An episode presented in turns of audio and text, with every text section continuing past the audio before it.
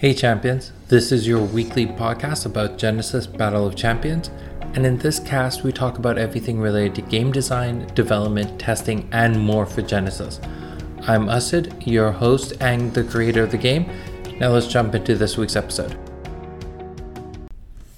All right, hey champions, here we are again. Uh, and I know I start all my podcasts by saying "all right," it's just a thing I do. Uh, deal with it. Uh, this cast, we're talking about Rayne. So you got me and Lionel again. Hey guys. Uh, and we're going to be going into her backstory. We realized we didn't really have a lot of time in any of our casts to talk about how we created the champion, and we'll talk about that in another cast, anyways. All right. Uh, all right. and uh, so, but what we did in the previous cast that we liked was talking about if you're playing against the, uh, this champion, what's a good thing to do. So we're going to try including that at the end here too. Uh, so let's talk about Rayne and her story arc. So Rayne's story arc is kind of interesting. Um, she is the last of her kind. Uh, when the war happened, as we talked about in the Kendra storyline, the war happened between the elves and the demons. Uh, the elves killed all the demons, uh, except for Rayne. When the war started, Rayne decided to hide and run away. Uh, so she hid herself away during the entire war and emerged afterwards to find that her entire race had been decimated. Uh, and realizing, uh, like, she never wanted to see this happen again. And there was this brand new fledgling race that was coming into existence, the humans. Um, because during the time of the war, more humans were birthed. Kendra wasn't the last, uh, she was just the first. Uh, so more humans were coming out, and they had no guide, guidance and no guardianship. Uh, the elves had run away and abandoned the humans altogether. Uh, Rayne has no idea why, and Rayne is the last demon she knows. So instead of uh, letting another race die, she decides to become the unseen protector of the humans. Uh, she watches them go through their journey settling in Vishud, creating camps, and if they're ever under attack, she tries to prevent those attacks from happening beforehand. Uh, she watches as the clans separate and some of them start moving out towards the east and settle where Vadhis is now. Uh, she watches all this happen, and then eventually the worst thing ever imagined happens, and Nubia opens the book. Hmm. And Ken- Rayne is the only person who truly knows the devastating impact of these five mo- uh, five ancient creatures released onto the world. So, uh, doing what she can, she wants to protect Kendra because she knows Kendra is key. So she takes Kendra with her back to her hometown, the city of Sahas, and uh, protects her. But what she also does is she finds other like-minded people, people in Vadhis or people in Vishud who are who don't want the war, who don't want to live in a world where uh, the aggression is the only thing that's important to them. Who, people who are more mentally driven, who are more scholars, and brings them to the city of Sahas. Uh, so the city of Sahas is this beautiful city which is just littered with books, ancient texts from the demons that tell them everything from science to math to literature, poetry, art. Um, and these people are encouraged to read as much as they can, to be the next generation of scholars who catalog the entire world and its existence mm. to carry on where the demons left off. Uh, a lot of the text is still bounded because uh, Rayne's the only one who knows how to read and write the demonic language, uh, but she works as a protector.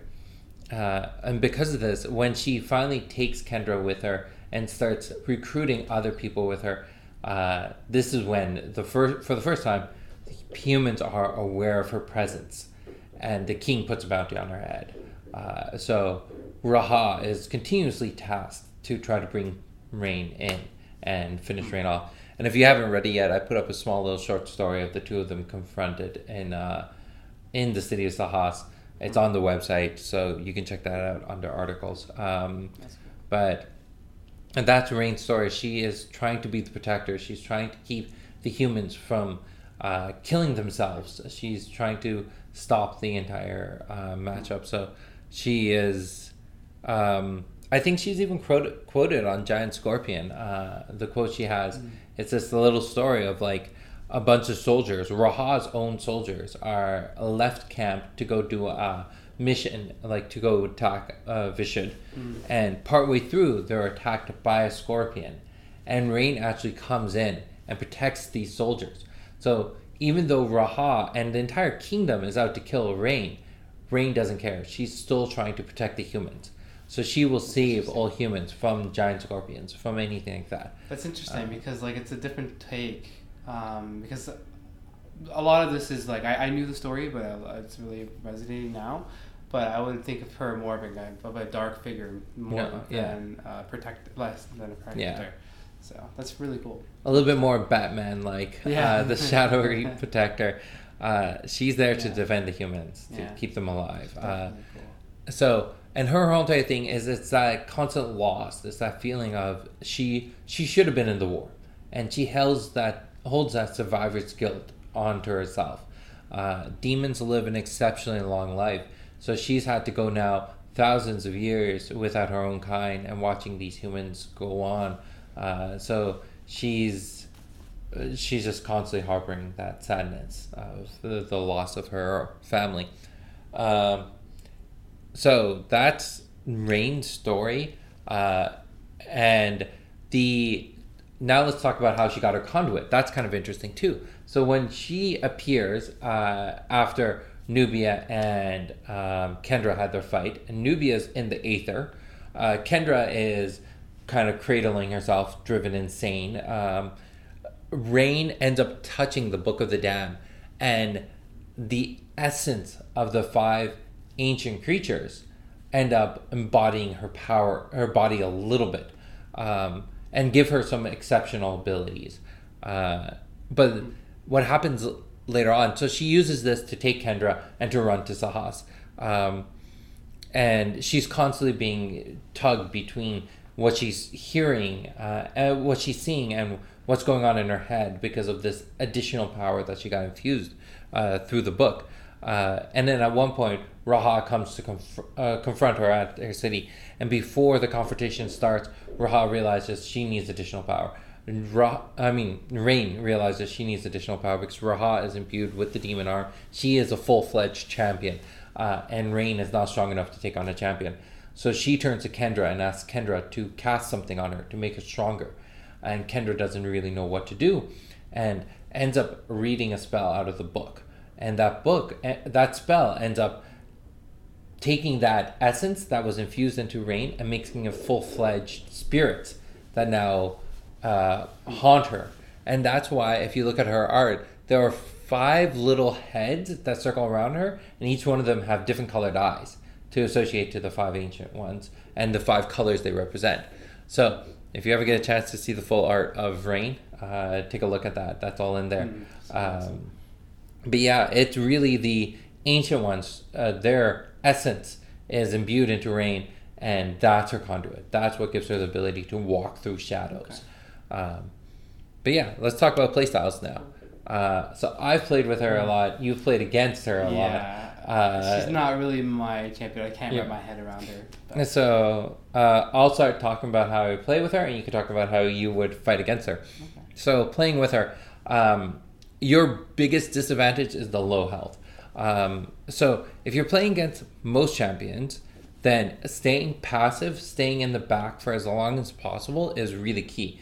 Uh, deal with things as they come, but use as little resources as possible. Uh, your opponent is always going to be scared because at any moment you can teleport right beside them and just start hitting them for a lot. So they're going to find ways to either force you to do that earlier or they're going to find ways to try to knock you out as soon as possible. Uh, trying to use as little resources for as long as possible is your key because you don't have a lot of health, you don't have a lot of aura, uh, you really don't have a lot going for you except for the Living Shadows ability. Mm. So, key cards for her uh, Demon's Rage, Tsunami to make sure you deal with things when you get surrounded, uh, Vampiric Kiss to put your health back up. Um, and then side swipes to combo off the fact that her awareness is a little bit more extended. Mm-hmm. Um, I do not recommend running Underworld Knowledge But I do recommend running Underworld Dealings because every now and then you just need that one more card, and Underworld Dealings is really great for that. Um, and cognitive restrictions are pretty solid too, uh, just because you can be where you want to be. But run her like a ninja. Would you, Hmm? Sorry, would you run uh, pressure points with her? Uh, I run them just because they're a very solid three chi, but I run mind readings with her a lot. Uh, mind readings are exceptionally good because then you can get when you do end up getting beside them, you know what they have in hand and you can predict it. Um, smoke bombs and chrono walkers are essential. Yeah, Um, I think Yeah. smoke bombs essential for any Most champions, yeah. yeah.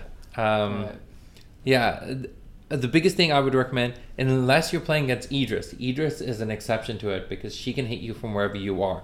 So against Idris, you need to come in, hit hard, hit fast, but also save some of your reserves. So, uh, I if you can come in and be like, okay, I'm gonna Living Shadows right beside you, sideswipe you, and hit you for three. That's five off the bat. That scares your opponent to start making some mistakes. Yeah. And then once they start dropping things like giant scorpions, hounds, and stuff like that, then that's when you hold back and use things like tsunami and demon's rage to knock those things out. That's cool. Uh, yeah, That's fair. Yeah, again, she's not really the cha- I can't wrap my mind around how to play with her. But um, playing against her, I think one of the biggest things for me is stopping, like, because she has the smallest amount of health, take advantage of that. Um, so stop her from using things like um, Vampiric Kiss. So my favorite champion, again, I talked about before in other ch- casts, is Fong. So one of the nice things uh, for her is shoulder throws and rampage toss. So if you can respond um, to the vampire kiss, just toss them around the board so they Mhm. she can't actually kiss you or dodging them, that kind of thing. Um, and there's just put a lot of pressure on her because yeah, of that. To, like again, taking advantage of low health. That's generally how I play against her. yeah. And this goes back to my recommendation: to the best of your ability, do not use Vampire Kiss against champions. Yes. champions always have ways out of things. Yeah. Um, use it against summons if you really need the health. Yeah. Because even if you Vampire Kiss against a hunting hound, you still gain three health. Yeah, like it still does the three damage. Yeah. Yeah, for sure. And one of the fun things to do, uh, one of the funnest things for me is against Vampire Kiss. If uh, I've had, there's so many scenarios where I've attacked my own summon in order to kill them, so that they don't gain the life from the Vampire Yeah. Kiss. So the a lot there is mutability that way, and you can try to respond and like find these clever little things to. Again, avoid them for her from getting health because she's really dangerous if she has health. Yeah. more health, more than eighteen health. Yeah. Because if you're able to come in first turn, just say you're playing against Idris and you Vampire Kiss them and hit them for three, they've lost six, so they're down to 19. You've Mhm. gained three, so you're now up to 21. So you have the health advantage against Idris, and that's very powerful to have. Yeah, it just I've I've seen a lot of games where Raynes come in and uh, uh, like just right off the bat attack you, or and then it doesn't usually work out from my Mhm. experiences. So just be very very careful of when you go in because Yeah. that is a lot of card loss. Yeah. and for, for sure. being I mean, with Rayne. Playing All right. Rayne. I think that's good for this cast. Um, and yeah, that's it for this week. We'll see you next week where we'll. I think we'll do actually one big cast for both Fong and Long because you can't talk about one story without talking about the other one's story. Hmm. Uh, so we'll do that in the next cast. Okay. Bye. Bye. That's everything for this week's cast. I hope you enjoyed it. If you have any topic ideas for future casts, make sure you let us know by emailing us at contact us at hauntedcastlegaming.com. Bye for now.